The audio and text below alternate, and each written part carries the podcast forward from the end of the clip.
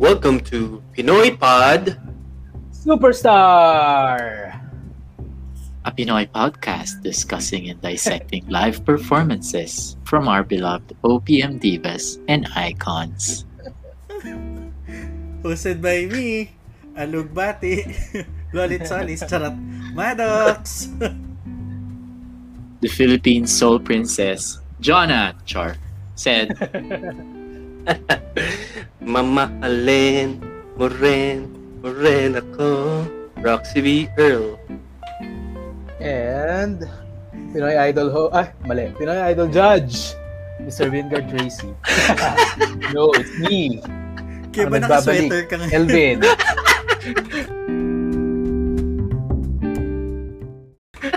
Naka-turtleneck ka ba? Yes. Drinking my Lipton tea. Akala ko sasabihin mo sa Inka Magna Okay. So guys, kamusta kayo? Kamusta? Hello guys Hi guys. Hi. Nice to see you again. talaga ako. Oo. Yes, welcome back, Wait, Elvin. Welcome back, Elvin! Thank you. Yay! I miss you guys. Kamusta ang US, Sir Wingard? Ay, wow. Welcome back Paklap. May Ayun, presents Kasama na next na tayo. Yeah, masaya naman. Binalik naman sa akin yung passport ko para makauwi ako. Sino tumulong sa'yo? si attorney. Salamat kay attorney, ano, uh, Garfunkel. Okay, so I'm so happy. Kompleto tayo ulit Yes for this week's episode. Right? Uh, Yes. but before we start and introduce our episode for this week, uh, we would like to thank our avid, not sa may avid, kasi hindi na tayo umaalis dun sa number na yon eh. We would like to Wow. thank our avid listeners uh, for listening uh, on our last week's episode of Thank you, Pride. guys. Maraming Thank you. Salamat. Thank, Thank you so Invite much. more. Okay, Share, so- share, share it with your Yes. Yes, tama po si Sir Wingard. Hindi na pala yung consistent. tama po si Sir Wingard. Maniwala po kayo sa kanya. Okay, so, uh, said, Elvin, Earl, ano yung episode natin for this week? Yeah, dahil apat tayo, kailangan nating humanap ng apat din na tao Apat, na apat dapat. Yung kay Pokwa. Ah, Back to apat back to dapat. True. So, ang topic natin this week ay The Bearded Queens. So, uh, dahil nga Bearded Queens yung episode natin this week, no? Sige. Saan ba nang galing So, tong apat so, na so to? sino unahin natin? Sige, alph- alphabetical na lang muna tayo para fair since hindi naman nagbabagong alphabet. So, A is for Si Morit Angeline. Aw. Hindi nga daw eh historian dito. Hindi ka pala marunong mag-alphabetize. Amon. Ayun ba yun? Ah, oo nga naman Roll call sa school Sige, okay, okay. Ibibigay ko sa iyo yun. Hindi, last name, Angeline. first name. Angeline. Angeline Quinto. Si Angeline Quinto Sige. tayo. Ano Is the winner of Star Power? Star, Power? Star Power, yes. Hosted But- by Sharon Canara. The Megastar. But galing din siya dun sa very memorable and successful first batch. Ah, oo. Na, na. Pinoy. Ay, mali. Huh? Na, wrong channel po tayo. Wrong channel. na, ano, ano pa doon? Star for a Night. Star for Oo. Yes, yes Very star-studded uh, season 1. Ay, isang season lang pala yun. very star-studded finalist ng Yes. Star for a Night. Totoo. I agree. So, si Angeline nga is from uh, uh, Star for a Night previously and then dun sa, ano yun? I always forget the Star name of this Power. competition. Star Power. Star Power. Ito yung Sino sa isang Si pangarap. Kate. Yeah, kasi Yes. parang yung contest na yun, ang pagkakaalala ko sa contest niya na yun is parang puro sila female singers. So yun yata specifically yung hinahanap ng contest na yun. Oo. Hosted by Miss Sharon Coneta. Right. And then, the next letter in the alphabet is J. So, si Jonah naman. Sana. Sige. Si Mayora. Gusto ko yung nag-iisip talaga si Maddox kung ano yung susunod. Hirap na hirap kami masabi. hirap na hirap sa alphabet si Bok. Halatang halata? Yan. Oo. Halatang Jonah halata naman, susunod. Sobrang confused na. Paano nga? Kaya, Alphabet pa lang tayo, ah. Wait lang. So Yeah. next, Jonah naman, uh, si Jonah formerly is- known as Miss Jonalyn Beray, is a Mhm. graduate of, uh, she is actually the first champion of Pinoy Pop Superstar hosted by Regine Velasquez naman. So we all know that contest, no? Ayan, actually napag-usapan na natin siya in our previous episodes and in our previous uh, chit-chat na isa siya talaga doon sa mga favorites natin nung palang competition. So we are very happy that uh, malayo ng kanyang narating. Yeah, And now but, but I have a question. Hmm. Is she close to where you are? Char. Um, Okay, so next sa alphabet na natin ay Ang le- ito, magkasunod lang. Letter K. Ayan, Maddox ha, magkasunod lang. So, ito, Hindi, freshly sorry, teka minted. Lang, Ano? Teka lang, teka lang. Sabi mo kasi kanina yung kay Jonah. So, letter J. Le- ah, next susunod na letter. Letter J. Sabi ko, J pa talaga. Di ba K? Tapos, okay, anyways, okay. Din- Dinefend pa niya yung sarili niya. Hindi ka pwedeng, hindi ka pwedeng librarian. Kaya, pagsaka sa Dewey Decimal System. Charot. Yung ah susunod ay letter K. So, this is Clarice. Uh, Ang apelido ni Clarice? De De Guzman. De Guzman. Guzman. Yun. Si Guzman. Clarice De Guzman. Newly minted winner ng latest Your season na Your, Your face. face. sounds familiar. Yes. Ayan. So although hindi Ah. siya nanalo sa kanyang previous contest, Tests. yeah, Oh, she has a string si of, oh, she has a string of, of contest. So ah, ang memorable siya sa The Voice because umabot din siya sa ano sa sa final stages. I think nakalaban directly yung last member, no? Tama ba? Hindi ako nanood ng voice. Sorry po. Si Morissette, diba? Ay, Oh, Okay. Nalala ko ng Sarah sila pareho. Tapos, kasi ayan. nag-star for a night din siya. No, Yes. nag-star for a night din siya. Oo. So si very star-studded talaga yung first ay yung ano na yun. Yung, Pero hindi siya finalist. Contest na yun. Oo. But ayun nga. So she's uh, the recent winner of uh, Your Face Sounds Familiar. And actually her win triggered the selection of this topic, this episode. So Actually, ayun. yes. Um, Yes. And apart parang sobrang evident evident talaga yung gina, pinapackage siya talaga ngayon as as their homegrown singer. Um up- pa- parang if you remember pre-pandemic sobrang dami nila. Ngayon talaga sobrang highlighted talaga si si Clarice which uh, she truly deserves naman talaga. No? True. And next letter natin ay Oh, magsiskip tayo ng isang letter, Maddox. Yung letter L, wala kasing ano, ah diva sa sila Queen. So, na Arnie. Si kasama Lizelle. Hindi nila in-invite sila Arnie Lazada. Overage daw kasi. Ang benta sa akin. so, ang susunod ay letter M. So, ito ay si Asia's Phoenix. Phoenix! Yeah. Morissette! Nasaan na yung bird sound? Aman. Ah, Saan na Asan yun? yung bird sound? Dali. Bird sound. Cow! Cow! okay. ano ba yun? Sabi, sabi ko sa'yo, mahirap yan. Ayan. Ganda. Ah, one of Yan. our bird singers. Asia's, true. One of our, ano, Yeah. ano yan? Asia's, a- Asia's Raven. we now have a menagerie. Tama ba? Resident biologist, tama ba? Wow. Yeah, yeah, that's that's our, that's our word for the week, ah, menagerie. Ang ganda. Mariah Carey is proud of Bakit you. may patalinuhan sa episode na to? Nakakapig. Talong-talo na ako dito, ah. So letter M, ano ba? So si Morissette Yeah. Amon, our Asia's Phoenix, who's also uh, an alumna of The Voice Philippines. The Voice. Uh, Yes. mhm. So, but also At galing din she, siya sa ano, sa isang singing contest from TV5. Yeah, common thread nila is they're all conteseras na nag-succeed uh, sa kanilang uh, chosen field, which is uh, Biret. the, the science of Biret. The field of Biret. Tapos, ayan, nag-ano na sila. Uh, they were collected in one prod sa ASAP and that's the Birit Queen. So this this prod ran around mga 2015 ba? 16, mga ganyan, di ba? Like a couple of years. Not Tapos sure. inaabangan din talaga tong prod na to kasi it kind of brought back that feeling of back to back to back before Mhm. from SOP, di ba? Na for for great singers na like uh, Yeah. you know, sunod-sunod silang kakanta. Mhm. So, And ano naman mga every week may theme. So, weekly, may weekly surprise kung anong theme ba yung kakantahin nila for the week. So, I find Yes. that very, very nice. Wala akong masabi kasi ano, ang taas ng boses. Ang ang tesatura nila ay ano, ah, C6 ganun. Parang Ano Jollibee. Parang Jollibee, yes.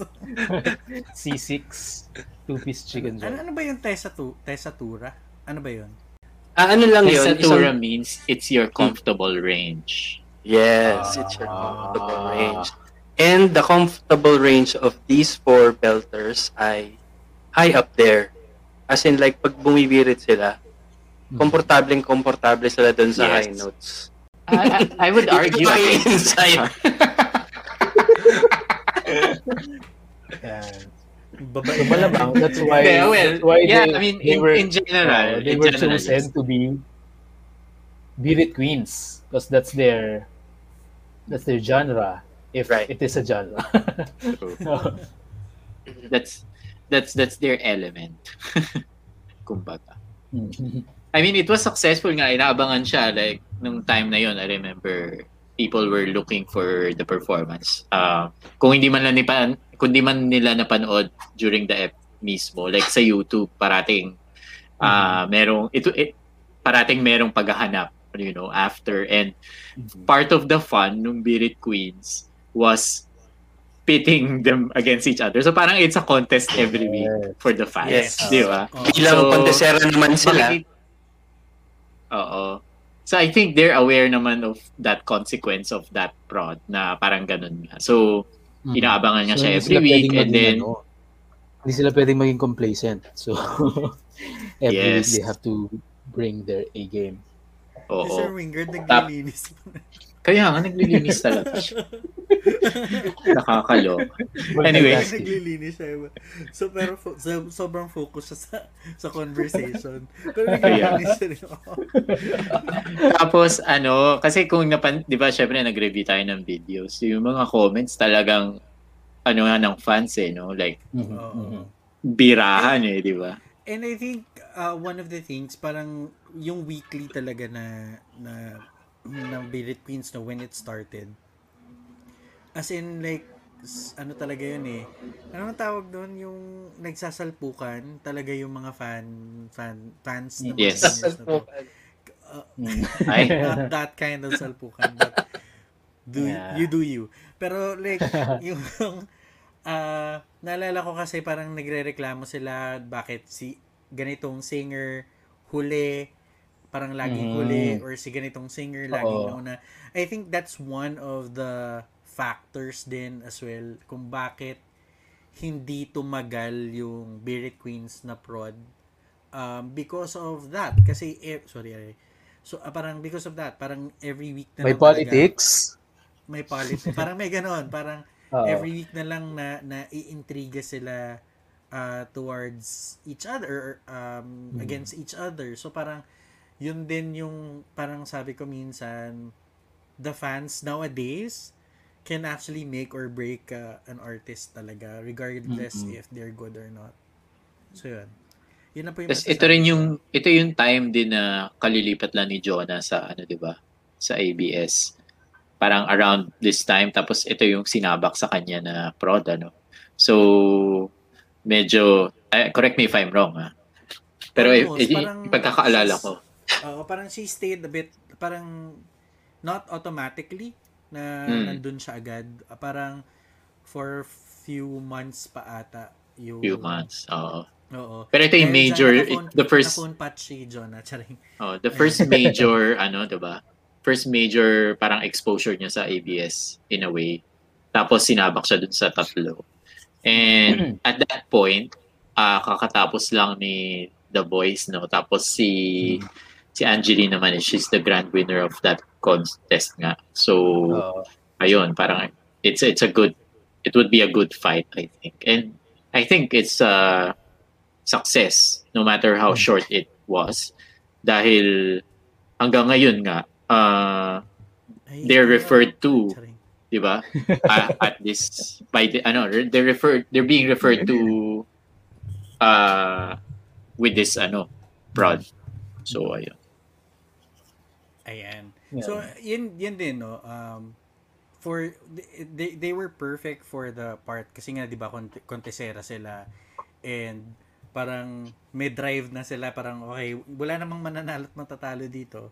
Pero, let's just give it what we've got. Charing. Ano nga Mhm. sabi ni Regine? And I'll show, y- Uh, show you How it's done. I'll show you how it's done. Keep your tickets. Oh. keep your So ano no, I I I am sure aware naman silang apat na na ano, they are being pitted against each other nga. So and I'm sure nung kinonceptualize nila tong prod na to, they have considered that na sila nga yung may may malalaking fan base uh, and then alam nila how competitive these uh, groups are and uh, sa sa atin naman as spectators, it's ano, it's fun. Actually, pag nanonood din ba kayo ng videos, sine-check nyo din ba talaga intentionally yung mga comments? Yung mga Yes. Oo, sobrang entertaining ng mga comments eh. Lalo na yung comment niya, no? Sino yung hinanap ko kanina sa Facebook? Hindi, yung comment na nag-comment sa kanya. Oo. Yung nag-comment sa kanya. Alexa ba yun? Sino ba yun? part yun of the viewing experience ngayon. Yung habang pinapanood mo yung yung actual performance, tinitingnan mo rin yung comments to see Kasi if may yan, kasi nga may nakukuha ka naman talagang something doon eh. Na, Oo, yung, yung, yung ano nga, yung tesatura, doon natin nakuha. Di ba? Oo. Yung ganun. Parang, lalo, lalo na yung mga ganitong birit videos, ang daming kuda parate ng mga Oo. bakla. Daming alam. parang So- may essay writing contest. Parang may points. Oo. Diba? Sobrang like, haba. may mga, syempre, sa dami ng Regine videos na napanood ko, kilala ko na yung mga parating nagko-comment dun sa mga videos. Like, alam mo sila yung parating ano, maraming ebas dun sa video at sa fans nila. So, ganun Yeah. nga rin yung sa Birit Queens. Tama si Elvin na part siya ng experience to to scroll down and instead of focus on the video, your your half your attention is half divided, di ba? Mhm. Doon sa baba. Tapos parang, And I think our listeners are doing that too. Parang sometimes nga 'di ba nakakakuha sila ng something doon na humorous or like they create a meme out of it, 'di ba? I think kay Jonalyn, kay, kay, kay Jonah nga, dito nag-start, sa YouTube din ata nag-start yung Mayora eh. na, na tawag sa kanya. Mm. Yeah. So, yun. Asia's dahil nga Mayora. dyan- Oo. So, dahil nga, no, we were, uh, yung hobby natin is manood nga ng YouTube, tapos magbasa ng comments. So, para sa mga listeners namin, we chose 10. Actually, said chose 9. said chose Nag-link 9. lang ako ng madami. Ah. Tapos bahala na kayo Ah. kung gusto nyo Ang dami pa. pala. Oo. So, actually, sobrang dami pa eh. Uh, And I know maraming maraming videos pa na na magagandang ginawa ang Beard Queens. Pero, um, if if you have one, sa, kung nakikinig po kayo ngayon, you can uh, send, us, uh, send those links us. over to us. Tapos, kami na yung bahalang pag-usapan yan. But, these are the first 10 na pinili po namin um, for this episode. And we will uh, start now. No? Okay, so said, magsa-start tayo sa first, aray, Yeah, sorry. Magsa-start tayo sa very first video, which is yung hits of male artists. O sige, ang gagawin pala namin is mamimili kami ng parang best dun sa ano. Oo, kung sino yung gusto na. ah, parang disclaimer lang po, kung sino po yung ah, nag, ano ba, paano ba yun? Yung nag pick, Stand out? pick, charing, paano Nag-stand yun? out. Nag-stand out para sa amin. So, Ah. yun. So, So this is more of uh, more more preference, I Mm. think. Saka bigla ang picks lang to, so hindi po kami nag-usap-usap. So hindi namin alam kung sino kung sino choices ng bawat namin. isa. Yes. So, 1, 2, 3, sasabihin natin yung gusto natin. Hindi. Sabay-sabay. Hindi, I mean, I'll go ahead. I think yung sa akin dyan, si, ano, si Morissette, yung When I Was Here Man. Kasi, wala. Gusto, yun yung napansin ko na trend kay ate girl kapag kumakanta siya. Ang ano niya, ang, ang lakas ng conviction niya when she's singing. Kaya rin ang lakas ng dating niya, di ba? And I think uh, consistent siya like until now na pag hawak niya yung microphone. Hmm. Alam mo yun, like papakinggan mo siya kasi nga lakas ng stage presence niya. And, Sige. And Sabihan ko na si Sed kasi same yung choices namin. And pare, parang pareho yung reasons namin for for picking her na si Morissette pag nasa stage pag nagpe-perform game game face lagi lagi siyang may gigil to perform and to I think to prove something. Yun yung napansin ko sa sa mga videos niya. She she always has that fire and it helps naman in her performances Siyempre, Phoenix eh. So may fire siya. kaya Oo nga. I was Now gonna I understand. the fire of the. Phoenix. Kaya kaya galing. Kay Maddox ba? Hindi, kay, kay Earl. Kay Earl. Ganda, thank you. Yeah, may soundboard tayo. since, since ako yung nag-ano nun, for, for me, gusto ko yung rendition ni, ni Jonah dun sa Lay Me Down. And I just want to highlight also nung nagko-crossover na to, to Clarice. Ang ganda nung duet nila. Tapos biglang nag-break, di ba, nawala yung music. Tapos, Oo. sabi niya, Can I lay by your side? Basta, yan. But basically, I like Lay Me Down in this round. Yes. Okay, so ako din, kat- pareho kami ni Earl, no? Ah, Um, sa akin kampihan. si Jonah din. Okay, two Um, points, two points. Sige, Oh, I'm two gonna, I'm points. gonna tally this. Tally. Uh, two point, uh, two, uh, two points. Sira. Pero yung sa akin, lay me down because number one, yung nawalan siya ng mic kasi siguro nga hindi niya narinig. Um, pero um, pero sa akin kasi nung time na yun nga yung pumasok si si Clarice, mas na-highlight lalo yung yung control na boses ni Jonah. Lalo na yung part na ah, Tonight. Charing, hindi wala sa tono. Pero parang ganun. Ginawa niya ba yun? Parang hindi. Ginawa niya yun. Nakasulat sa akin yun, no? Tonight. Hindi ko alam. Pero tonight sinulat ko. Sobrang haba pa. Pero yun. Yung part na yun yung gustong gusto ko Mm. doon. Yeah, Right. pero Ayun. speaking of control ha, si Morissette then has superb control in Ah, so in this debate to, teka. Yeah. Di ba? Choose your choice. Aw- aw- awayan ng mga fans yung ano. Yeah, we, pala we're to. going to channel the uh, comment section. Pero to be fair, yung kay Mori, gu- nagustuhan ko din naman. Kasi before, syempre sobrang haba nung video na yun. Parang it was 9 minutes ata. 9 minutes and 21 seconds. Charing. Um, parang nababasa ko yung comment, parang sabi nila pinaba- binabalik-balikan doon nila yung video na to because sobrang galing daw ni Mori. And Mhm. then, mag- maganda naman. It's just that for me, parang when it started, towards the middle, parang it it fell flat. Wow, charing. Parang Wow. it, not the na ba si ah. Wingard? Ah, hindi, si Ogi. pero, pero yung, pero parang it, yung, the- the- I felt like it felt, parang nag-plateau yung energy niya dun sa first part towards the chorus. Pero sobrang galing niya nung pumasok na si Angeline. Parang andyan na si Angeline, teka lang. Bibuelo ako. Tapos parang, Mm. parang doon ko siya na na-appreciate na sobrang taas nung last part nung song ng When I Was Your Man. Parang sobrang taas nun. Tapos sabi ko, ayun, ito nga yung ibig sabihin nilang binabalik-balikan nila yung video na to. So yan kay Right. Mori. Pero tuwang-tuwa ako doon sa ano, tuwang-tuwa ako doon sa format na yun, yung biglang sa end ng song nila, biglang magsasagutan sila. With Parang Ako hindi. I, I, Transition. I disagree. Ako, I Bakit? disagree. Kasi nas, nabab- nasisira yung momentum nung singer eh. Kunwari, kay Morissette, tapos biglang papasok nga si Angeline. Tapos parang, alam mo yun, parang, tapos, Mm. I'm sorry, pero nagbabago yung energy talaga nung nung performer kasi bigla merong sisingit tapos minsan hindi sila jive ng Mm. ano ng ng energy or like baka hindi sila nakapag-practice together ng matagal or what what not I don't know you know ang daming videos eh pero minsan na ano talaga eh nasisira yung ano so kaya yun. Next is the Birit Prowess episode. Okay, so the Birit Prowess episode, they all sang OPM. I think it's more on uh, mga 90s song, OPM songs na uh, sung Oo. by male artist. So, Morissette Parang sa... rock rock ballads. Ayun, yan.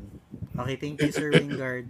So, Morissette is pro- ang uh, sang problema problemang puso by Jude Michael. Uh, Clarissang Bakit Kung Sino Pa by Lloyd Umali. Tama ba ako? Lloyd Umali. Yes, yes. Oo. Tapos si Jonah sang Ibang-Iba Ka Na by By Renz Verano. And then uh, Angeline sang Nanghihinayang by Elvin's Jeremiah. favorite, Jeremiah. Jeremiah. Okay, so sino yung favorite nyo dito? Ako, ang napili ko ay, I was debating between Ibang-Iba Ka Na, Jonah, Renz Verano, and Bakit Kung Sino Pa, Clarice, Lloyd Amali. Pero nagkatalo sila nung nag-fumble ng lyrics si, si Clarice. So, ang pinili ko, Ibang-Iba Ka Na, Renz Verano. Yon. Ako. Okay. Yung mga dyslexic divas, char. I am the dog who leaves you. Ano daw? Okay? Sino yan, Mans? Hello po, Miss Reg. I love you. Alright. So, um, sa akin naman, uh, pinili ko talaga is yung kay Jonah din. Oh, Jonah pa din ako. Jonah ba ako? Talagang insing kami ni Manok. Jonah ako. Um, yung birit niya was uh, sobrang ganda. Ito yung sinasabi nilang sa comment section ko din nabasa na parang siguro maganda yung gising ni Jonalyn sa araw na to kasi sobrang ganda nung birit niya talaga. Tapos uh, pero although nag-vocal parang hindi ko alam kung vocal break ba yon na na parang na parang na tumagilid siya doon for a very quick second tapos Yung sa hulihan pa, na part, oo sa huling oo sa huling part ano siya, deliberate siya. Parang, uh, correct me said if, ano, parang I felt like yung alam kong iba, ano, parang nag-minor, parang alam mo yun, parang chord change, parang ganun yung sa Ah, hulihan. So, ah. it's a deliberate bale, parang ganun. Oo. Yun. So, para for me pa din si Jonah. ah ibang iba ka na. Appear, Jonah, Jonah, two I points. both the same. Jonah din ako. Okay. So, yung sinulat ko dito is ano eh, parang emotions. Yun yung nilagay ko na na term. Kasi parang damang-dama mo yung pagkanta. Yun naman yung strength ni Jonah for me, I think. Na feel na feel mo talaga yung pag kumakanta siya. Kasi yung boses niya, para siyang umiiyak. Ano yun? May ganong Oh, quality. Oh, my God, yan. Di ba parang naiiyak siya parate na ano so when whenever she sings uh these songs na very dramatic it really sounds dramatic All the time. Oo. So, So, ayun. ah, ayun. Okay, ikaw, Elvin. Elvin Jonah and Jonah. Ako naman, I'm giving another vote kay Morissette pa rin. Wow, talaga to. Ayun, can I just share na naki pinakinggan ko tong mga videos na to with my Sony wireless noise cancelling headphones. nice Ang casting. sarap, With ang sarap na 360. experience. wow ano ba yan Yeah. Dolby Atmos spatial 360 audio audio. keme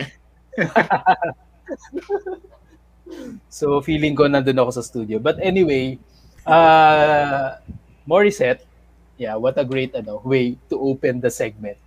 And same pa rin, uh, bumagay sa song kasi yung yung giggle niya, yung ano niya, yung yung the, the volume of of her voice. Sorry, I don't know the technical music terms. Oo. And uh, yung song niya rin kasi may ano, may may build up. So parang until yung high nako part. So it's it's a crucial moment of the song na nabigyan naman niya ng justice. So Talaga? I- like original part ng original arrangement ng song yung ayun ako talaga was ganyan talaga Yeah, siya. yeah, yeah. Ganun talaga siya yung ano, Ah. yung Kasi yung nilagay ko sa comments ko kay Morissette, sorry Elvin ah, yung nilagay ko sa comment ni Morissette, ay nako, pusong nalilito. Para hindi ko makalimutan na sobrang ito memorable part na yan. Tapos yung, ah, gusto ko yung last part yung kay Morissette.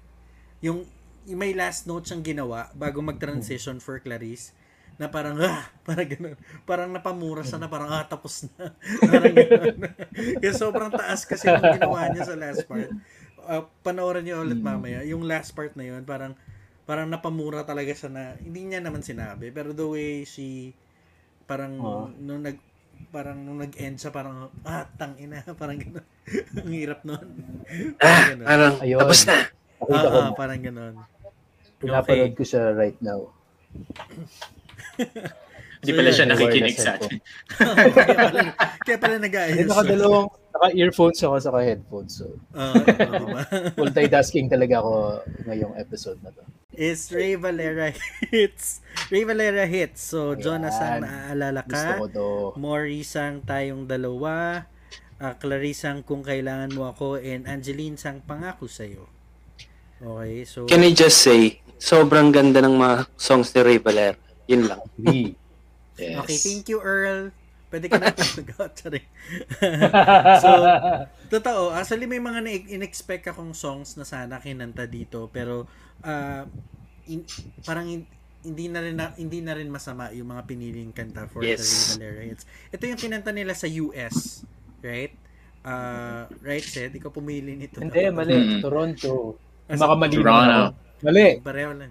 Oh, your Toronto. information. Oh, mali. Oh, diba? Wow, may mga sound effects talaga tayo Oo. tonight. may presence of mind si Earl. So, kayang-kaya niyang gawin yan. So, uh, for me, yung gusto ko dito was si Clarice, kung kailan mo ako. Um, sobrang Same boat. So, sobrang bagay sa kanya yung song na parang kayang-kaya niyang i-record to ng, na, for her own like uh, for a single or for a teleserye. Sobrang bagay sa kanya. Kaya siya yung pinili ko dito. Ano nga siya? Plates are back. Oh. Sasabihin ko pa nga sana, nag-iba na ng position si Earl. Tapos, narinig ko pa rin. Kasi nagsasalita na si Earl. So, she said, sabi ko, sasabihin ko pa sana, uy, I was about to say kanina na, uy, nag-ibang position si Earl. So, wala na tayong mari... Parang, tsaka wala tayong narinig na plates. So, Sound effects yun, ano ba? tsaka feeling ko mamimiss natin yan pag nawala yan. extra uh, out of the extracurricular to. Pero nag-comment nga ako sa IG story ni Earl, ang picture niya. Sabi ko, naririnig ko yung mga pinggan. Oo nga, oo nga. may, may, ano, may auditory memory na associated din sa background na yun. Totoo, oh my God. Parang Anyway. sa birthday, sa birthday mo, Earl, gagawin namin, like, uh, i- i-compile namin lahat ng mga tunog ng pinggan sa recording. Akala ko re-regaluhan natin siya ng plastic plates. Paper plates. Yan, yan. Siya. Hindi, joke lang. Anyway, ano nga yun? Nasaan na tayo? Kung kailangan mo ako. Ray Ray Valera. Valera. Oo. ni Clarice. Bagay nga sa kanya yun song. Dahil ano rin. Yun nga, yung that, that, that timbre of her voice uh, fits that, I think. Oh, tsaka So- nag-iba talaga yung song for me. Kasi hindi nawala sa akin yung version ni Jano tsaka ni Jaya eh. Oo, yun, yun, yun din naisip ko. Oo, tapos for her, at saka ni Aramina. Hello, Aramina. Sobrang Oo, layo. sandaling kailangan mo ako. Oo, no, the kinantayan ni Aramina, Star Records, come on. Pero, pero yun, nag, ah, iba yung, iba yung, parang iba na yung naramdaman ko when listening to Clarice version. Kaya siya yung pinili ko dito. And I Kayo, ah, agrees. Ah, same. Elvin. Iba na naman yung vote ko. I like Go. how Jonah opened this ano, this segment naman kasi ang swabe lang nung nung pasok ni Jonah dito. Uh, very soft yung ano niya, yung attack niya Pa-sweet, sa yeah. song. Yes. And yung yung ano niya, yung yung I think one of her trademarks na nag-shift shift siya from yung different tones ng voice niya. And ayun, it's soft, gentle. The song is tender. So unlikely of a birit song, but it really worked and maganda talaga yung song na to by by Mr. Valera. Yes. Oo, tsaka ano to, no, kinanta to sa K-drama dati. Which one?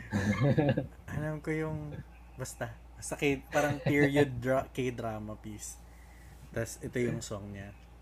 Wala lang. Kinanta ah, alam ko yun. Parang ano siya. Jumong. Jumong yan. yan, doon yan. so, yeah, yan. from the heart of Asia. Okay, so, Jonah for, uh, for Elvin. Oo, Ikaw or... Naalala ka. Ako, Clarice din eh. At kung kailangan mo ako. Um, why? Because I just, ano, felt na she sang it really, really heartfelt. And medyo na-affect ako dun sa singing niya. So, siya yung choice ko. Ayun. Right.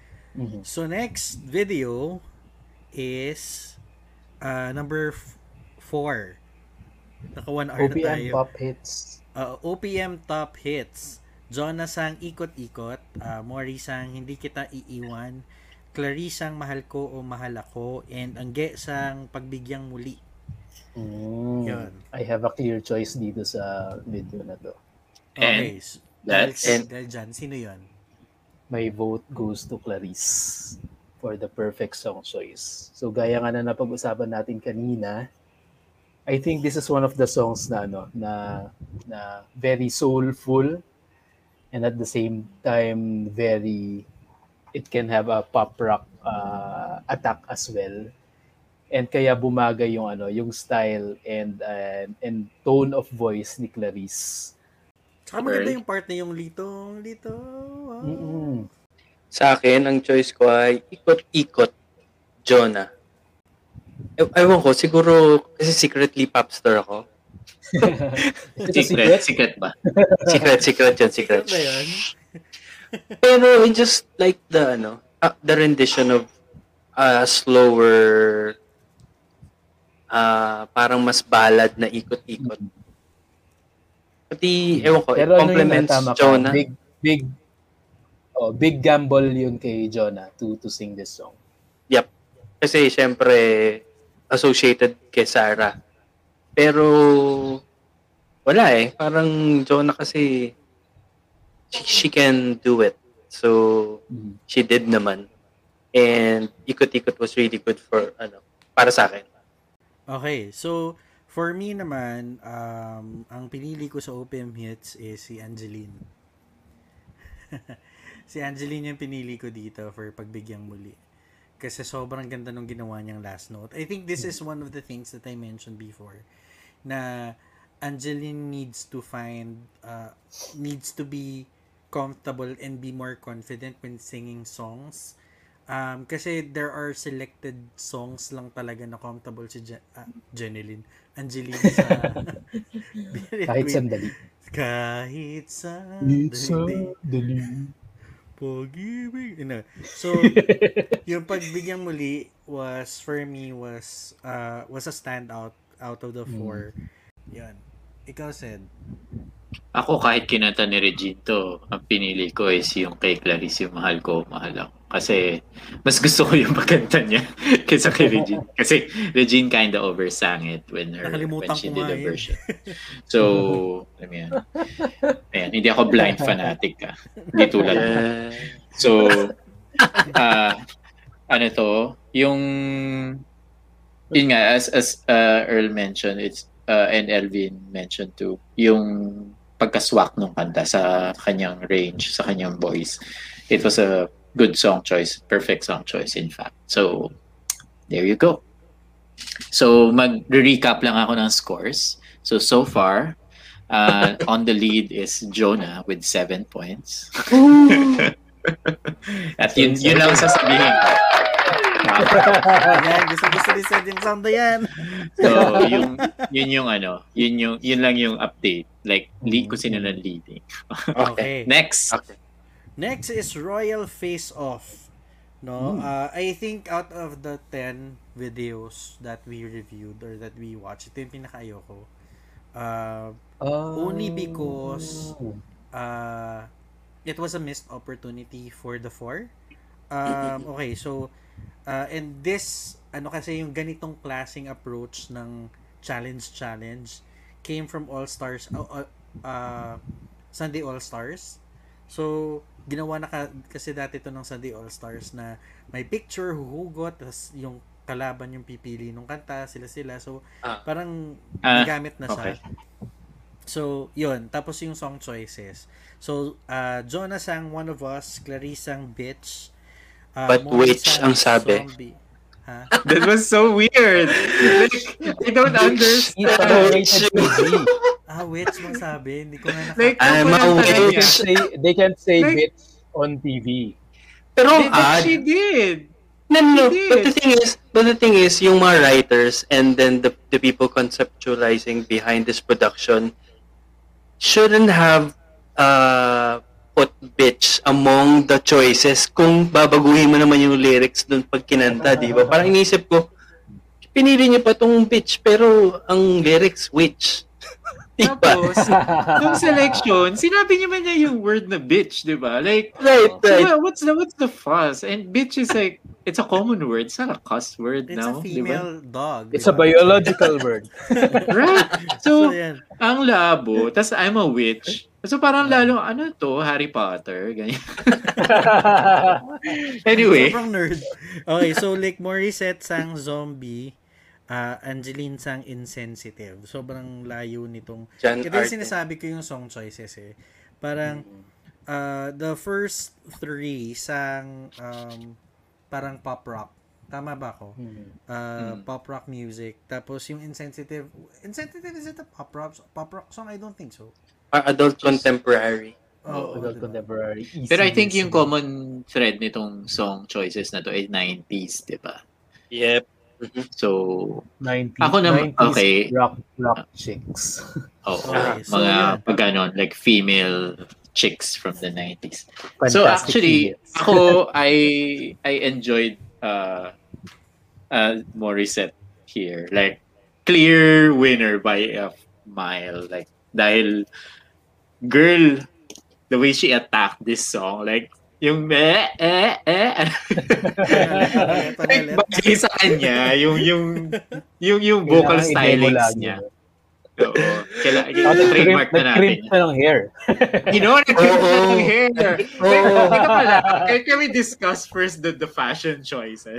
during the- like, parang, yung dalawa, I think yung first two, they were dressed better than the last two. Like yung kay Mori, parang binigyan na lang siya ng jeans, gano'n. Tapos parang ito yung suot mo. Pero yung iba, meron silang jacket, ganyan, like bongga. Tapos may logo pa na malaki. Tapos yung kay Mori yata, hindi siya, ewan ko, kundi siya nabigyan ng damit that episode. But anyway, um, I I enjoyed her performance though the most. Like she she was a a monster in a good way during that, you know. Like I don't know. The the the agility, yon, that's the term. I think out of out of her out of the four, siya yung pinaka vocally agile sa kanila kasi she can go high and low immediately. And wala, gustong gusto ko siya dun sa zombie. It's it's Mhm. actually my favorite performance of hers in the entire Bearded Queens universe. Wow, Ano ba? In this menagerie. true. In the menagerie. Menagerie. The, ma- Yes. the manager. Actually, sundan ko na si Sed, no? Kasi nung nagbibigayan sila ng songs, nung sinabi pa lang na zombie will go to Morissette, na-imagine ko na na it's going to be great. Kasi na na-imagine ko na na nag-match sa voice and the level of her performance. Eh, yun, same na sinabi ni Sed. She made it look very effortless and yung yung ano niya, yung the way she performs na her whole body is performing the song. Yes, oo. Tama So, ka dyan. Yung very able ano to siya. do that. Mm. Mhm. Ang ang napansin ko ngayon ang gaslaw niya pag nagpa-perform siya, no. Ang daming ano, dami niyang movements. Yeah. Oo. Yeah, she, she is into it. So yeah, so that's why I I picked her also for for this round. Yes. a- ako, ako same din. Uh, Morissette din ako. Um, apart from, actually agree din naman ako doon yung uh, sobrang standout niya talaga. Kung may halimalo, ha, ano daw, halimawan portion, ito talaga yung kay Morissette. Tapos apart from the clip, maiba lang ako, no? Apart from the clip, yung hairstyle niya talaga is inspired, inspired to Regine Velasquez era sa R2K. Yung may pakulot na parang dinaan sa, ewan ko. Pero Ang naisip ko, ano, Christina Aguilera yan, di ba? Mga Oo, Lady Marmalade. True Lady Marmalade. So, yan. Tapos kita mo pa yung logo ng pantalon niya nung umikot yung, yung camera. Levi's. Ayun. Oo. So, yan. Sa akin, nakakainis eh. Gusto ko rin Mori eh, pero binag while you guys were saying your choices, binago ko yung choice ko. I'm giving my vote to Clarice Witch. I'm a witch. Number two ko siya. well, Number two. sobrang pasaway lang. doon, doon ko bibigay yung vote ko sa sa, sa bitch. Oo. Um, Don't worry, we still accept you. ah, Yeah, bagay nga yung maganda yung song and- ginawa ni Bagay yung song and part. style. mm, Ba- Okay naman. Ah, nawirdohan lang ako dun sa ano, so which? word choice, word change. Which 107? Na she's a Mm, witch. Oo. True. Parang uh, ang, kay, kay- ang kay Clarice gustong gusto ko 'yun kasi parang may sinabi ah, may sinabi siya. Yung part na ah na na na na na na ano daw parang yung sa last part tas binirit niya yung you know I wouldn't want it any other way. Tapos binirit niya sabi ko wow okay. Sinulat ko talaga you won't want it any other way. Okay galing. Yun. Pero yun nga weird. Din yung lyrics. Uh, but Morissette talaga takes the cake for me. So, yun. Okay. Okay. So, next, Next. is Celine Dion. Ito sobrang unique. I think, sobrang Ito ba yung It's All Coming Back? Isang Yes. song lang Yes. sa lahat. Uh, Ah, sobrang unique nito. I think out of the 10, this was the uh, the different one uh, na ginawa nila. And I wish they would have done a lot of this. Kasi uh, ito kasi is, mag, is it's a good practice kasi din for a, a singer eh. Um, so they they all sang It's All Coming Back to Me Now. Tapos uh, for me, uh, ako muna no. So they were all excellent. Uh, pero yung su- super standout talaga sa akin dito is si Jonah. Um, because dito ko nakita na parang okay, out of the three, si Jonah yung pinakamagaling pumasok nung kasi second version ni Angeline eh. Right? And then Maury, second version ni Clarice. So parang for me, parang uh, Jonah kasi was respectfully, I'm not, I'm not saying Maurice, uh, Mor- Maurice, Mor- Morissette was disrespectful ah. But uh, Jonah kasi was more malinis towards yung pagpasok niya sa pag-alalay kapag kumakanta si Angeline which yun, kaya siya yung pinili ko dito.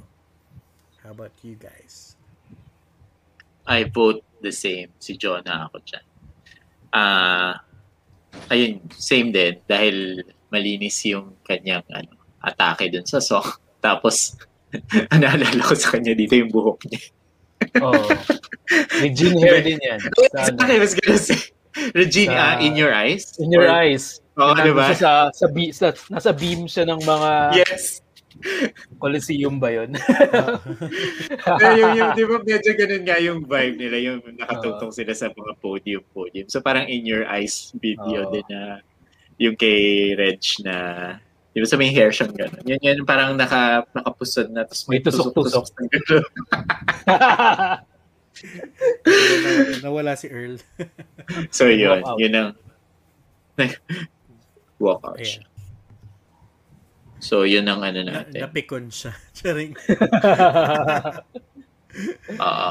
Okay. Sa akin naman, actually nahirapan akong mamili dito. Because parang pagsabay-sabay pala sila and pare-parehong song, parang mahirap mamili kung sino talaga yung nag-stand out. But I felt na Jonah had the best parts. and uh, oh, she had the best parts and uh, that's why siya yung tumatak sa akin in this uh, number. And of course, the hair helped. May recall eh. Pare-pareho talaga tayo kasi the first time I watched this video kanina, yun din yung unang napansin ko, yung buhok niya talaga. Tapos naka-side pa naman siya. So parang spikes yung labas ng buhok niya. Parang, Di ba? Bakit, Okay, bakit okay. naalala natin yung mga hairstyles ng R2K? But I'm also not wondering why, really. okay, so ikaw Earl. Ako I put here Jonah and Maury. Uh, Isa I lang. think oh, Jonah na lang, Jonah. Okay. Hindi kasi parang to me, parang okay nga sila. Siguro Jonah because to echo all of your comments. Kasi siya yung may experience Yeah. singing in a girl group. That's probably the reason why okay siyang makimix dun sa other three. Experiencing a lot of Celine songs. Di ba? Yes. Eh, ak- nung pinapanood ko nga yung video, parang iniintay kong maging medley na mag-iba-iba yung song. Pero since it's just one song, they sang it as a group with different parts, papasok sa ganito, papasok sa ganito. And then, so, sino nagsabi kanina na parang si Jonah was respectful of the space of the the singer na, Ako. alam mo yun, di ba? Mm-mm. So parang it comes from her experience singing in a group. That's Yeah. probably where it comes from. True. That's a great point. Yes. Yun. So, Yes. ah so yan. yan. I actually, piggyback lang ako sa sinabi ni Earl. Pero totoo, umasa din talaga ako na medley siya ng Celine Dion. Kasi ang unang basa ko sa title, sobrang deceiving kasi parang Celine Dion classic hits yung pagbasa ko. Apparently wala palang S. So, yan True. po, evident Uh-huh. na naman po na Dyslexic. medyo dyslexic po ako. to be fair naman, ang haba nung kantang yun, di ba? I mean, the original version of that song is what, Oo. seven minutes pa or something? parang pag Di ba? pinapanood ko yun dati sa MTV, parang habang-haba na ako sa kanya. Ang daming nangyayari sa music video, di ba? Hindi pa tapos. Ganun. Yeah. Okay, so Kaya- next is... Ay, sorry. Go, go, go. Okay, so next video is breath breathtaking performance divas medley siya. So Morissette sang Listen, Cla uh, Clarice sang Because of You by Kelly Yan. Clarkson, Jonah sang If I Ain't Got You by Alicia Keys, and then Angeline sang Hello by Hmm. Adele Tamano. Adult Ito ay ito ay sa New York. Asap So, in New York. Asap Oh, in New York. ano? Ito yung Asap in New York nila. Sinong boto nyo? Ako, ano, listen, Maury, kasi siya talaga ang Beyonce of the Philippines. Charot. Magagalit yung mga Sarah fans sa'yo. Popstar ka pa naman. Oh. Ay, umalis si Hindi. Maddox. Maddox left the chat. Beyonce of the Philippines. Beyonce. I- I- I the just- Philippines. Pa- ano, find the the performance really, really good. Uh, Oo. Tingin ko pag Wala nasa pag nasa abroad sila ginagalingan nila talaga. Ah, oh, actually. Parang sobrang ito talaga yung parang birit-birit talaga sila. I think this wasn't the first the first one that it happened. Parang marami din mga Sunday shows na nag-US na kahit ano pa, maputol man yung litid nila, bibili talaga sila. So, sa akin naman, ah, yung pinili ko dito was si Jonah. Kasi gusto ko yung birit niya, especially nung pumasok siya sa, ah, yung birit niya nung pagpasok ni Angeline. Parang sobrang gandang-ganda ako doon. Tapos ito yung said din sinasabi mo kanina, sinulat ko talaga siya na um, kapag kumakanta talaga si Jonah, um, para siyang umiiyak talaga. So, sobrang evident to siya sa If I Ain't Got You. So, si Jonah ako dito. Kayo guys, kayo said, Elvin. Go, El. Yeah, sa akin naman, well, ang almost binoto ko dito si ano, si Morissette talaga because yun nga, it's evident na she is giving her all while performing this very challenging song. But out of the four, ang na-enjoy ko talaga na na performance is si Clarice with Because of You. Kahit mali lyrics. Yeah, actually. Strength Oh, mara- marami ako napansin na ano, na maraming maling lyrics dito sa ano, sa series na pinapanood natin ngayon. Yan. Mm-mm. But ano, she she has that that effect nga on me na na na deliver niya yung song the way it's meant it was written or it's meant to be delivered. It's not overdone. The emotion is there and then she ano she she told the story of the song and that for me is enough to ano to to remember that particular uh, performance and vote, vote for her. Okay. Thank you, Ikaw, Sir. Wingard. Ah, Ikaw, Jelina. mabait, mabait ngayon si Sir Wingard. Ano nga yun, Ako- Elvin? May sasabihin ka, di ba? Ano nga yun, Elvin? So, ikinagaling mo ba yan? Sa tingin mo, ikinagaling mo yan? alam mo, alam mo, yung na, now that I've listened to your uh, opinions, um, parang na-convince ako ni Elvin na si Clarice yung. Kasi tama naman na si Morissette, she gave her all. Tapos, I mean, that song really is, uh, as we know, uh, maraming big singers nagtitrip dyan sa kantang dahil alam na um, hindi siya madali, di ba? And isa siya sa talagang mga songs na ina-attempt. Alam mo yun, if you want to prove that you're a good singer. So, Mori did great. But when you're talking about emotions nga, si Jo, si Jo na tuloy, si ano, Clarice yung winner for me in that regard. So, my vote goes for Clarice. Yay. Okay. Okay. So, dahil nga dyan, next is, ito naman choice ko to. Ako ang pumili ng video na to specifically. Uh, Diva Showdown. So, Ah, sa Diva ko na. Showdown, oh, balik na tayo. Yeah, So, Diva kailangan natin ng Showdown. malinis na election. si Maury sang Superwoman, uh, Clarice sang Better Days, Jonas sang Healing, Angeline sang In Your Eyes. So, Oh. yun. So, Oh. ito talaga yung personal favorite ko talaga sa sa, la- sa, te- sa 10 videos. Sa personal favorite. Oh. Teka lang, mag-off the record lang tayo. De, sabihin natin lahat. Sabihin mo na, okay na. Lantad na. Lantad. Sige, mamaya. Okay. Ah, sige, sige, sige. Okay, so, uh, s- uh, sa inyo guys, So, yung ano ko dito actually si Morissette. Dahil kuha na naman niya yung kanta eh. Mo yun? The agility, girl! Stage presence. Tsaka ano talaga siya. Ang dami nga lang ano, vocal breaks masyado nung dito. I think ito yung mga years na madalas pa siya mag-vocal breaks. Eh. Oo, nag-experiment pa siya eh. Pero ngayon hindi na masyado, di ba? Tapos, ano, ayun. narinig nung- niya na lang kasi sinasabi ko sa kanya yun. Hindi, I'm sure these people read the comment section. of- You know, like, habang nasa traffic yan, nasa kotse, biglang, ay, sige, mag-YouTube ako. Tingnan mo sinasabi. Hindi.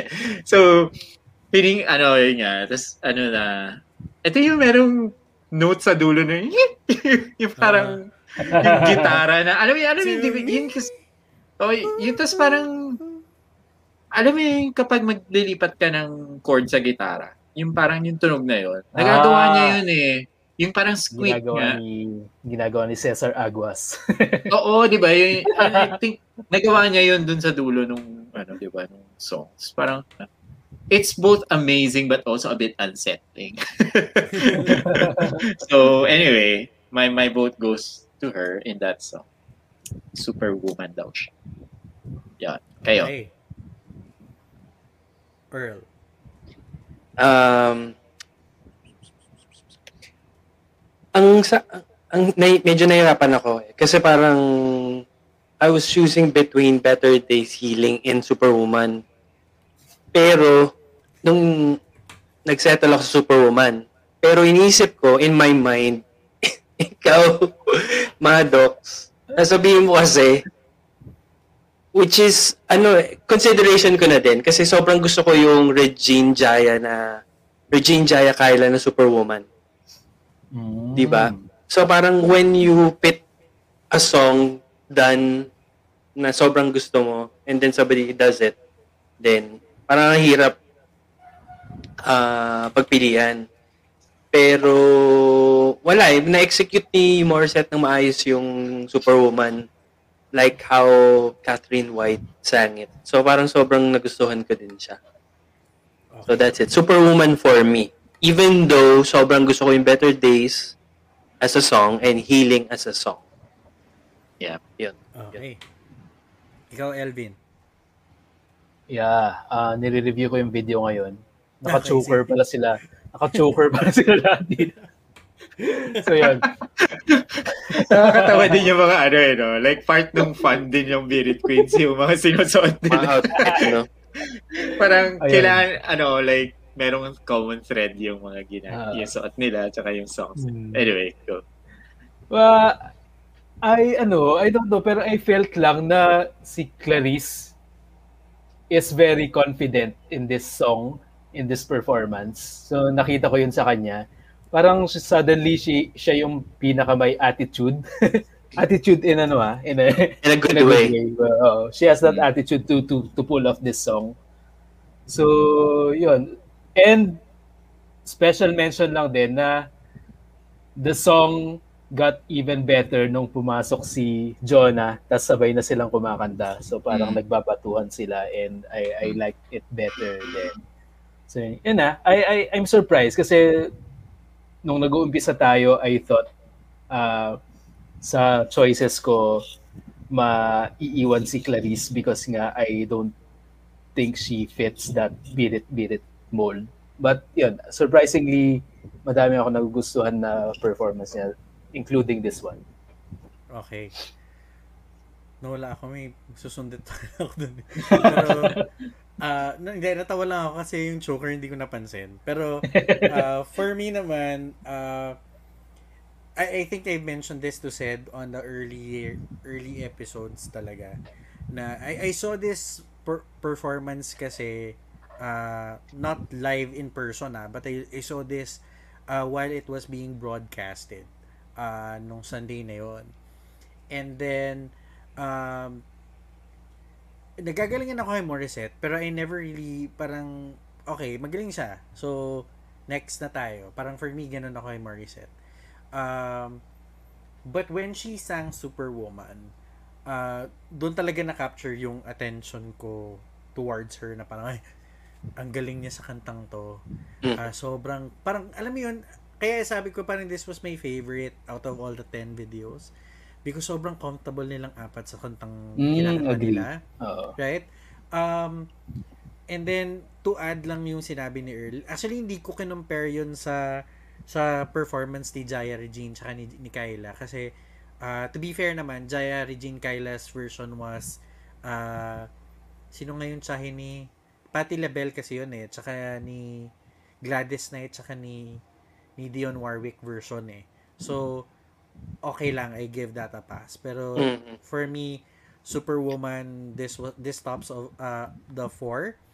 Mhm. Tapos kasi prior to this performance, isa lang yung memory ko ng Superwoman. Si Bing Loy Saga lang, tsaka si M- Manilyn Reynes. Oh my God. Bagong-bago. I swear, si, sino nga yun? Star of si the new Melissa decade. Si Melissa Gibbs, si Manilyn Reynes, tsaka si Bing Loy Saga. Kumakanta sila ng Superwoman habang nagpa-plancha tapos nagluluto. so yun yung memory ko. ng Saan yan? sa GMA Super Show. So, so, naalala, ko rin yun nyo na. ng, ng, oo, nung time na yan. So, hindi na siya nawala sa isip ko kasi sabi, ang ganda naman ng prod na to, nagluluto, nagpa-plancha, parang ganon. Naghugas ng pinggan, tapos... Hindi ba yun yung ano, yung yung Tagalog version, hindi ako si Darna? Oo, yan, Hindi. yan. Hindi, yung yung kay, Desiderio. hindi, kay, hindi kay Janine. Parang this was before that. Parang it was early 90s. So, Ah, parang niro-roleplay lang nila na parang hindi ako, Oh, ano, hindi yes. ako, yun na nga, parang, So, anyway, so parang yun kay Morissette na nag na up until this very day, kung tatanungin ako anong favorite performance mo ni Morissette, this is it. Dito yung favorite performance ko ni Morissette. So, Okay. yan. Okay. Okay. So, next is novelty songs. Interesting. So ngayon, Next. novelty. Novelty songs. Actually, gusto, ang ganda nung, ano natin, ah, props to you said, um, kasi parang yung choices mo nung ah, performances, magkaiba. Walang pare-pareho. So, Ah, in fairness naman. Variety. So, oo. props to my YouTube algorithm. so, Morissette sang linunok ko ang lahat. Uh, Clarissa ang kahit gaano kalaki. Jonah sang sisirin mo and ang Angeline sang aray. aray naku. Aray nako. Yun. Um, ako, I'll go first. uh, I, I, I, nasa choices ko actually ni, naka, naglalaban yan towards Clarice and Angeline. Pero pinili ko si Clarice because wala lang, parang sobrang swak talaga kay Clarice ang Tagalog. Yeah. No? And ang sultry. Oo, oh, yun yung word. Yes, thank you. Sultry. 'Di ba? So parang sobrang bagay sa kanya yung song na kaya niyang kaya niyang gawing kan, yung kanta na ako lang yung parang papakita ko sa inyo kung gaano ako komportable singing the song. Parang gano'n. So Mhm. yun. So for me it's Clarice. Okay, susundan, susundan na kita kasi Clarice din ako. So yun nga, very sultry. And then, ewan ko, this prod, parang, parang ano, parang they're not meant to take the songs very seriously. Pero nagawa nilang very classy, sophisticated yung songs. And si Clarice yung nakagawa nun the best. Ah, sineryoso niya yung song na na-assign sa kanya and she actually made it better. So that's my vote. Tsaka to add, parang if, if you get to think about it, if you get to watch the video, nawawala sa isip natin yung Na novelty siya. Andre, charot. yung yung yung double meaning nung song, 'di ba? Kasi this was the time na may mga double meanings yung, mga songs, 'di ba? Yeah. Nawawala sa isip natin yung yung double meaning nung mga kantang kinakanta nila. Oo, So- ano bang nilunok niya? Oo. Kasi I think it's ano eh din eh. Sa, sa intention ng ano. Kasi when the novelty girl singers sing this song, parang they're really pushing the idea of the the double entendre to the people. Pero yung atake nitong mga, yeah, the subject, the suggestiveness of the song. But these girls, we know they're serious singers. And they actually, sineryoso na rin yung pagkanta. As in like, ginandahan talaga nila yung pagkanta. Nung, si, nung pinapanood ko siya nung simula, inisip ko, parang, parang I hate this production number. Yun yung idea ko. Oo. Yun yung idea ko. Yeah, oo. Ganun. Oo. Pero as as I watched along, I found na yung sisirin ni Jonah. Sobrang nagandahan ako. Capture ako nung sisirin ni Jonah kasi parang, Parang yung gusto mo smile. rin sisirin. Charing. Ah, Ah, no, no, never. Hindi kasi parang sobrang ni-enjoy niya yung pagkanta niya. Alam mo yun, yung smile Yeah. ni Jonah. And then also, technically speaking, ang ganda ng hagod ng boses at ng falsetto ni Jonah Lynn. Yun ang strength niya across Diba? all these vi- videos Diba? that we've seen. Oo. Yeah, so so to me, it's Caesarean by Jonah. Pero I just want to mention lang din nung sinabi ni Clarice yung, ayoko na, no? Dun sa, sobrang gusto ko yun. Kahit gaano kalaki. Gagamitin nating teaser yan. Wala, wala, wala. Ako naman, yung Aray actually yung pinili ko, di ba? My first Angeline Ah. pick. Mhm. Ay. So, yung Aray yung pinili ko. Kasi, ano, bumagay sa kanya, to be fair. Like, Mm. I know we all pick, uh, para, ay, iba ba yung pinili natin? Iba-iba. Apat, for this round. For Um, Morissette, wala.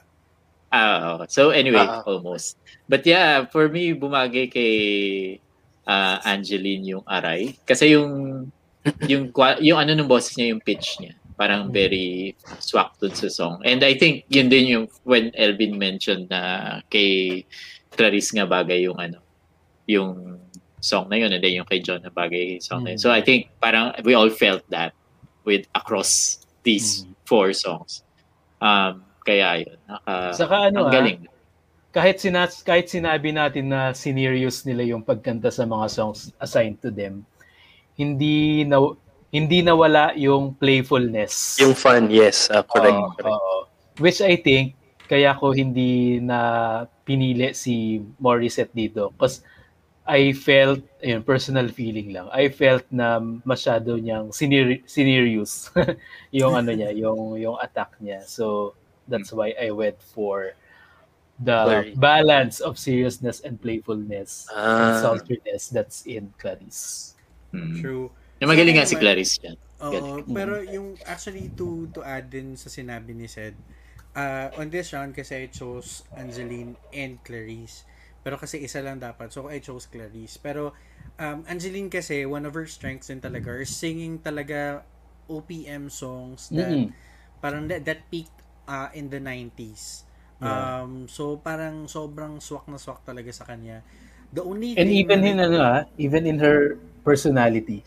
Oo. So, so, parang oh. for me, the only deal breaker kung bakit hindi siya yung first ko was I wish she could have it, kasi it was perfect eh but I wish she could have stressed more on Aray kasi parang Yeah. oh, Parang may Rivera. oh, oh, parang or something may stress sa sa Aray na parang this song is kasi yun Ah. yung yung hook nung song eh Yeah, Yung- the way na sinabi natin na clincher yung nanghihinayang Oo. in nanghihinayang. Yeah, So, that aray. falsetto. Oh, So, Aray so- should have that delivery.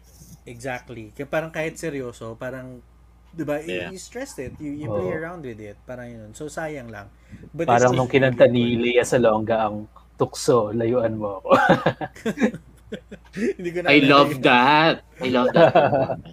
gusto gusto ko yan. Yung isa dulo, di ba? Oh, tukso. Gumagana na siya. With her American twang.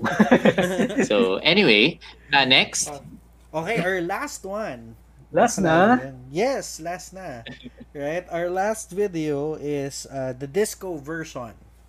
No? Uh, So they sang disco songs which was a bit uh, questionable for me pero sige. Uh, Morissette sang No More Tears, Enough is Enough by uh, Donna Summer and Barbara Streisand. Uh, I Need a Hero by Clarice. By Tandy Iman Dupree. Charot. Sino man siya? Charing taga Pasig. Hindi niyo ba alam yung, yung drag performance na yun? I I need that. hero. Yung Wonder Woman. Gano siya, Christ. nahulog siya from the ceiling. Tapos, Exactly. split. ah, oh yeah, oo nga. Okay, okay, sorry, sorry. Yes. Ano ba yan, Maddox? Are you a gay? Anak drag daughter pala ni Tamisha Iman and Cam- Yes. So, uh, Jonas ang respect, ito yung questionable for me. Yes. ang ge sang Raining Man. Mhm. So, yun. So, dito, ako hands down, pipiliin ko si Angeline.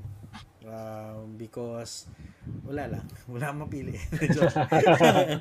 No, but Angeline for me, I chose Angeline on this one. Kasi I think, uh, bi- parang pambakla talaga kasi yung kantang yan. So, I think it really matches her. Kaya parang she feels at home when singing the song. So, yun. So, for me, si Angeline. Kayo, guys. Okay. Sa akin naman, actually this clip reminds me of American Idol Season 3, top 3. Nung natanggal si Jasmine Trias. Ito Oh. ba yung... It's Raining Men si Jasmine Trias. Tapos, Si Raining Men ba to? Uh, No More Tears si ano, No More Tears si Diana De Garmo. Degarmo. Yes. Diana de Garmo. Ayan. Ang choice ko naman dito ay si parehas na naman kami ni Maddox, si si Angeline. Because I saw na in this particular song, finally nag-let go si Angeline. So Oo. she she was having fun and vocally ni nailalabas niya rin uh, even with the with the ano with the with the movements dahil nga di- disco yung theme nila.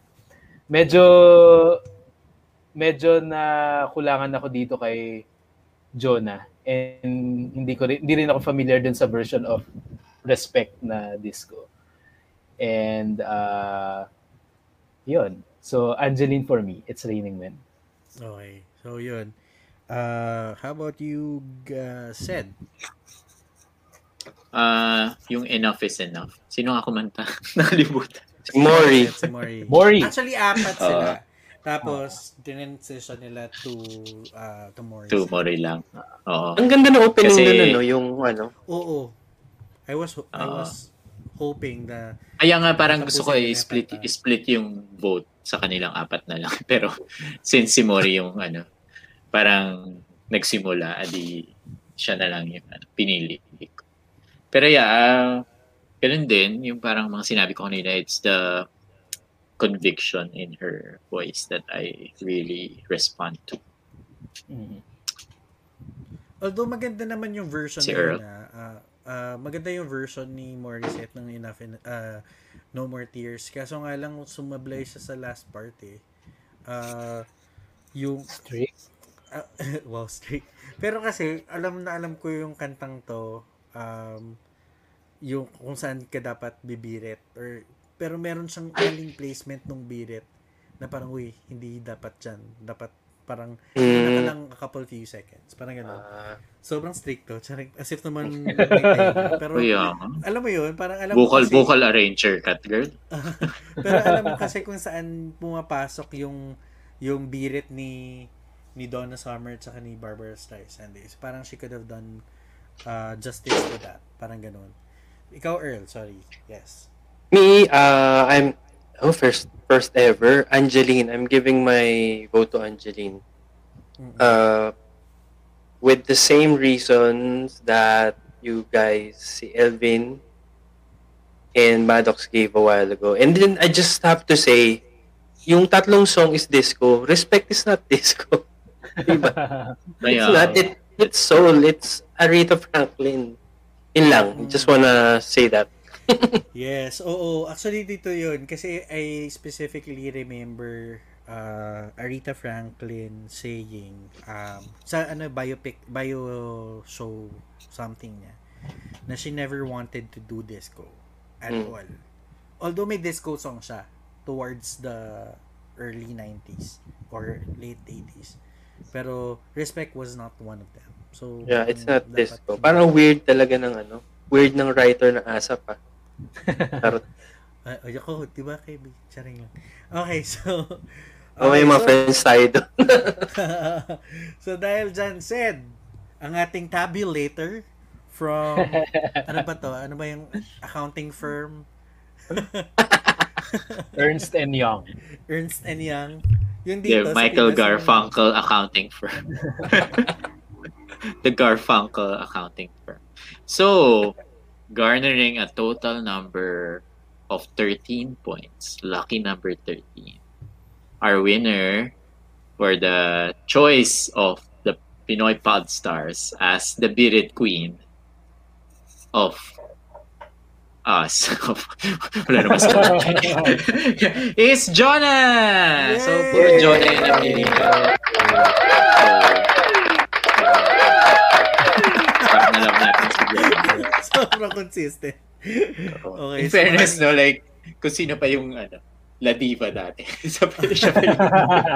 The original Pero kasi nga si- PBS. Oo, marami kasing, ano, si Jonah yung, ano siya eh, very emotional nga siya sa pagkanta. And she's uh, also very technical. Kaya, I guess we always respond to her. Yeah. But, ano she can ano- sing she can sing soft, she can sing loud, She can sing, ano, ah, yung, ano nga yun yung nag-trend? she can sing fearlessly. na habang nakasangit sa ano bamboo. Pero yun, uh, I think one of the things that I, that I really want to know sana talaga would be kung sila ba yung pumipili nung kanta nila. So parang ito Mm. set list, pili ka ng kakantahin mo. Kasi I Parang don't yun nga think yung point. so.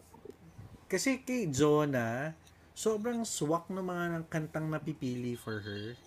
Ah, parang and then Clarice then also at times meron siyang perfect song na napili for her. So So yun, so parang yun lang gusto ko malaman. But yeah, I don't think I think, ano, I think it's a balance of, ano, like, may sinasuggest sa kanila, but they can also say yes or no. So, Hmm. feeling ko ganun. Kasi And they then can say no naman if may nasign sa Yung kanila. sequence ba Yeah. nila consistent ba or nagbabago-bago? Nagbabago-bago. Ah, Nagbabago, but most of the time, last si Angeline. Yep, okay. yep. That's Teka the uh, napapansin actually, natin. no. Nagbabago-bago silang tatlo, pero si Angeline yung hindi. Yeah, sa yung I top 10 said. closer. videos, sa 10 videos na pinanood natin, si Angeline yung laging last.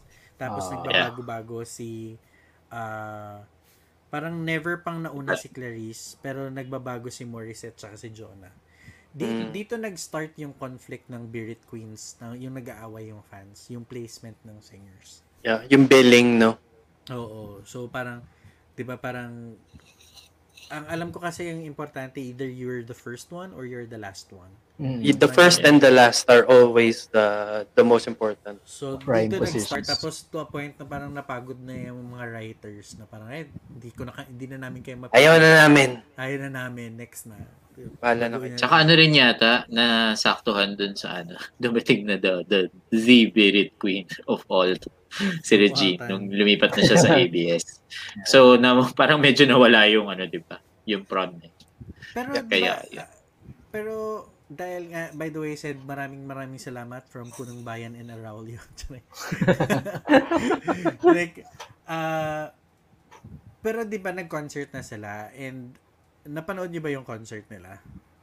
Uh, I was there. Wala ako sa Pinas. 2017 SM uh, MOA Arena. Nandun ako. Nandun ako. Center point. SM Activity Center. SM skating rink. SM Bowling Arena. So, kamusta, Earl? Kamusta naman? It, it was a really good show and then well attended siya. As in punong-puno. Punong-puno ano. So, yung sino nanalo Arena. sa'yo for that concert? That night, uh, uh, basta naglalaro between Mori and Jonah talaga ako.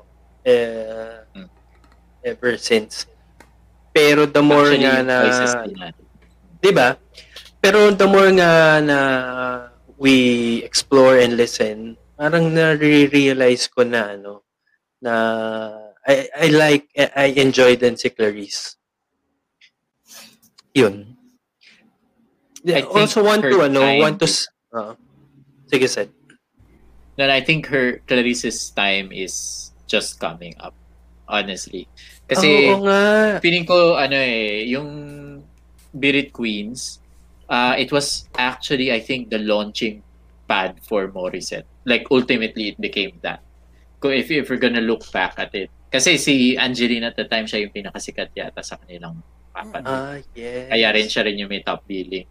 But then, if you ask now siguro, I think Morissette would have the uh, like top billing if, if we're gonna rank them now. Right? So, and uh, Birit Queens definitely helped her reach that. Uh, ayun nga kaya siguro todo bigay si girl each performance. And it paid, paid off for her. Mhm. But now Clarice uh, is coming up. So, uh, I'm Her time is coming. Yes. Yan. So, uh, nawala tuloy ako. Ba't ako lagi nawawala? Okay, so yung... Nakatulog ka ba? kasi ini, pinipicture out ko kasi yung yung concert and how they they are they should be. But anyways, yung sasabihin ko sana regarding that was that I just wish that Morissette records more original songs, OPM original songs na na pwedeng tumatak talaga kasi akin ka na lang was was really good. Um, so parang I just wish her that uh, para at least ma-mark niya na yung status niya talaga na Asia's Phoenix ako and you know these are what I've achieved so far. Mhm. So parang ganun. Kasi uh, Clarice is just starting. Um, Jonah already proved herself like sa GMA pa lang, sa ABS, nung lumipat siya sa ABS, may movie na siya na siya kumakanta ng theme song. Although Morissette also sang uh, a theme song, pero that was a duet with Daniel Padilla. Um, Angeline is Angeline Quinto, Queen of Teleserye theme song. So, parang, I just wish Morissette steps up more and, you know, let go of any inhibitions that she has. Hopefully more writers will give her More writer to more songs. ano rin eh yung So she can shine. like out of out of out of out of the four who has the most original songs ba kasi if you look naman to be fair to the four of them to be fair to Morissette parang silang apat naman Marami puro covers din yung ginagawa eh oo Si di ba. I mean si Jonah di ba yun din ano ba ano bang sikat na solo song ni Jonah na Close to where Origin. you are. Uh, My Miracle. which is what 2004 Oo. Di ba? Mas matanda pa sa akin ka na lang. Naghihintay ako, tapos may isa pa, yung isang favorite mo yun, yung biglang likunan naman ako eh. Pero yung, yung Sampu. isa, yun, sampu. Sa sampu. Sa. Oo. So, di ba? Oo, Pero ano. yun, I mean, that, ang, ang pinakasikat na song would be would belong to ano eh, Morissette. Morissette. ka na lang. Oo. actually. Oo nga, no? May point Tapos, din. mm, lahat naman sila eh. Kaya, pangarap. Oo. Original yan. yeah, uh, Isang pangarap. yeah. So parang yun lang din yung song ni Angelina. Patuloy ang Yeah. pangarap. Yeah. Ay, At saka yung favorite pangarap. mo, yung sana-sana. Ayaw niya ng pili ng Pilipinas. sana, sana. Bakit wala yun sa guilty pleasures natin? We forgot. Nakalimutan mo yun. So, Sana-sana. yeah, I forgot about that. Yeah. Anyway, Ah, so, Okay. I have one last question, sorry, before we close uh, this Mhm. portion. No? Kung kayo yung writers ng ASAP and Mhm. um, you can re- you you have the the the upper hand to decide on what these girls are going to perform, ano yung gusto nyong marinig sa kanilang uh, ano or papagawa nyo sa kanilang uh, prod? Mm. Oh, isip kayo. ah, Kasi nag-iisip. ano, naisip ko na yan. So, since ito naman yung gusto nilang gawin, di ba? Ipapakanta ko sa kanila yung mga kanta sa R2K, ganyan. Dire-diretso. Basta si Clarice So- yung magra-rap. Oo. So, for the Si- love of you. Si ano siguro, di ba si. John ang ginagawa niya yung Music of Goodbye? Tinatry niya yun, di ba? The Music of Goodbye. Feeling ko yung bagay kay Clarice sa R2K would be yung Music and Me. Mm-mm. Mm. All I know, Wherever I go. where I go, Ooh. we're less close. Uy, may vocal break Anyway. dun, di ba? Yung eh, eh, eh, Oo, may eh, vocal eh, breaks eh, yan. Eh, eh, eh, eh, eh, anyway, Ayan. So, hindi kay Morissette na lang pala yan. So, kay kay Clarice, ano ba maganda kay Clarice? In Your Eyes actually bagay sa kanya. ko. One Um, love. Perfect. and then kay Ang- Ay, oo nga. You're right. One Love. Tapos kay Angeline, bibigay ko yung Dancing Queen. In your eyes. Charing. Since magaling siya mag-disco. So, ayun. Yun yung sa akin. dancing. Oh, nga bagay kay Angeline yung uh, ano, ang dancing. Ay, kay John, ay, nabigyan ko na si John. Okay, Ayun. So, yun. Sa, sa akin naman would be gusto ko yung sila yung parang little divets. What? Pero yung kakantayin nila yung mga ka- ka-range nilang singer. So, for example, si Angelina, obviously Regine. Uh, Clarice would sang a Jaya song. Uh, Mm. Mor uh, Morissette would sing sino ba? uh, Morissette would sing uh, Lani. Yeah, Lani Misalucha. And then Jonalyn would sing Ako Lidesma song. Or Asa sa Padilla song. 'Di ba? So parang for me, parang yun yung gusto kong makita. Para it's a tribute to their seniors, ika nga. So, yun yung gusto kong prod. Parang tribute to yung mga nauna sa kanila. Yun. Sa mga Na, na-imagine ko bigla si Morissette singing bukas na lang kita mamahalin. Pero yung bukas na lang. Niya. Tas- Parang ganun. Pwede, pwede. Oo, parang- Parang two octave jump. Ganyan. Feeling ko kaya niya yun. Oo. Actually, gusto kong ibigay nga yung Lani kay Jonah eh. Pero kasi Jonah has done a lot of Lani in the past. So, I think it's more appropriate and um, caring-caring ni Morissette. But what, what also Clarice just proved is she has Lani's range, I think. Kung, di ba yung ano, sa Your Face, nagano siya, ah, mini Ripperton, di ba? Yung ano, kaya rin Yes. whistle ni ate, tsaka head tone na mataas. Kaya nga, she's just coming. Like, this show, like, showed her range, like, from the lowest to the highest, like, kaya niya yan. Kaya sana magkaroon siya ng kanta. Yes. Totoo. Kayo guys, Earl Elvin. Okay. Sige, ako muna. Sa akin naman, nung binring up mo yung idea, Maddox, syempre, ang naisip ko agad ay I want to give them a Ryan Kayabyab uh, night. Eh, hindi pala night yan. Ryan Kayabyab theme number. American Idol.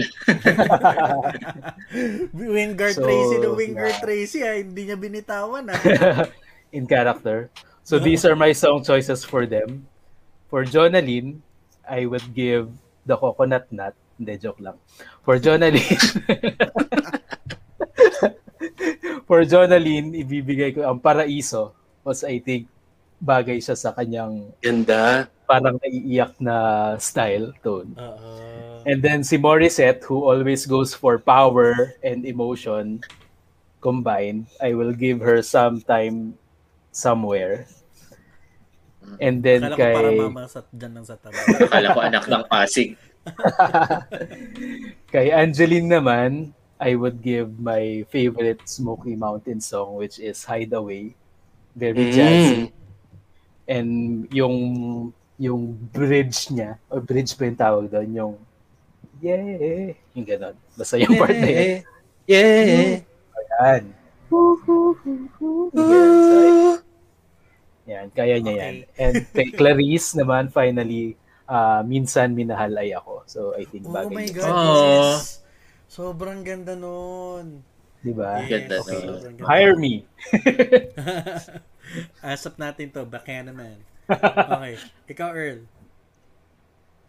Actually, inisip ko rin yung kayabyab eh. Pero sige, I'm gonna go Tanitan, tanitan. de George Canseco. George Canseco. Oh. Hindi ko alam lang kung kanino ko i-assign. Basta yung mga songs na gusto ko, Kastilyong Buhangin. Angeline. Ayan, sige, ikaw magsabi. Ah, Tubigat Langis. Kanino mo ibibigay? Clarice. Ah, Clarice. Oh my God. Jinx. Charot. Ganda, no? Tubigat Langis. Clarice. Oo. Ah, okay. Medyo parang umiiyak. Ah, umiiyak na emotional song. Hiram. Jonah. Jonah. Jonah. Jonah. Hmm. And ah, ito, ako ay Pilipino. Mori. I think. Morris Day. yan. Oh, Aces Phoenix eh. Ayan, ayan. George Canseco ako. Ah, ah, okay. Piling ko yung, ang Pilipino ay ak... Ganda. Kaya niya yun. Okay, okay, okay. Ang, ang ano rin, ang, ang playful din ng range niya, kaya kaya niya yung piling. Oo. Mm. Bigay mo sa kanya kahit. Kung ano pala, ano, Sige. Dali, may, kung may isang singer pa kayo na idadagdag dyan, like, sino sa Sabi- tingin niyo yung kulang? Sila Arnie Losada. Hindi. Si, ikaw sila. Hindi, Pwede naman, di ba? Si Elaine Duran. pwede. Ka, pwede. ka, ka- ano nila? Di si Ka- ano, si, ako si Ka- Katrina generation. Velarde, naisip ko eh. Oo, Ah, si si Kat Katrina. Velarde. Ah, yes, yes, yes. Feeling ko kaya niyo makipagsabayan. Sino Oo Ano naman, pa yun? naman. Good question though. Hmm. She needs, she needs uh, also a song, si Katrina. Agree True. ako kay Katrina. Agree ako kay Katrina. Ulit, ulit. Yes, it's time for our picks. It's time for us to reveal our picks as superstar video of the week. Yes. So, start. Earl, what's your what's your pick? Anong pinagkakaabalahan mong video this week?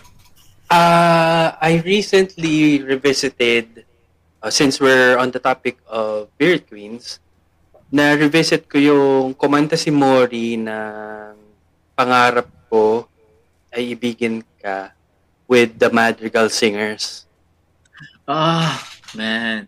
Yeah. Diba? Sobrang sarap, sobrang Ah. ganda.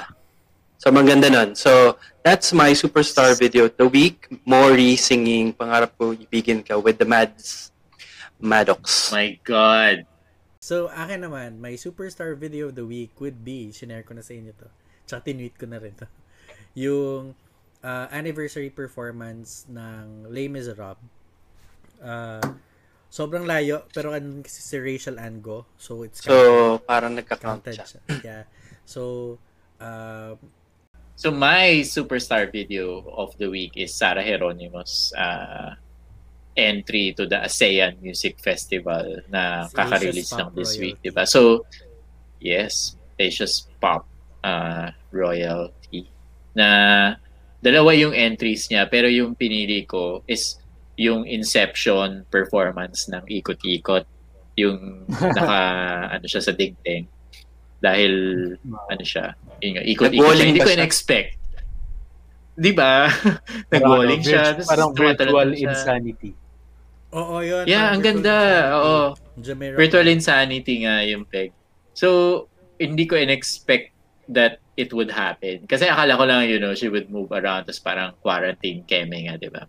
And apparently, it's from her Tala, the film concert uh, series. Am I, correct me if I'm Yes, wrong. yes. So, Yes.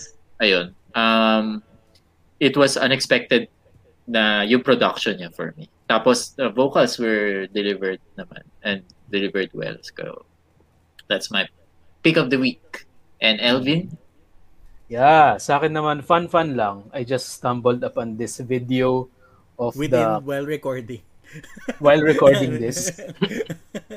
So I stumbled upon this video by the Cruz cousins, Geneva, Sunshine, Donna, and Cheryl, and they are singing Breathless by the Horse. So check it Ay, out. yeah, oo. Quarantine performance Yeah. ba yan? Yeah, yeah, yeah. Yung naka-AirPods lang Yeah. sila lahat. Ang saya niyan.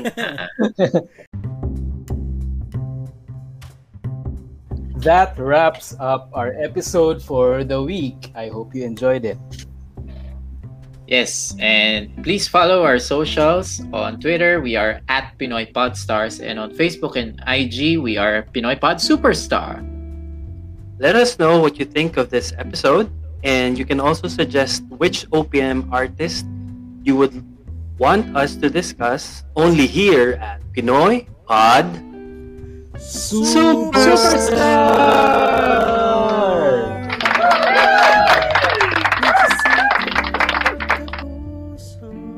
Ano mang hamon Ng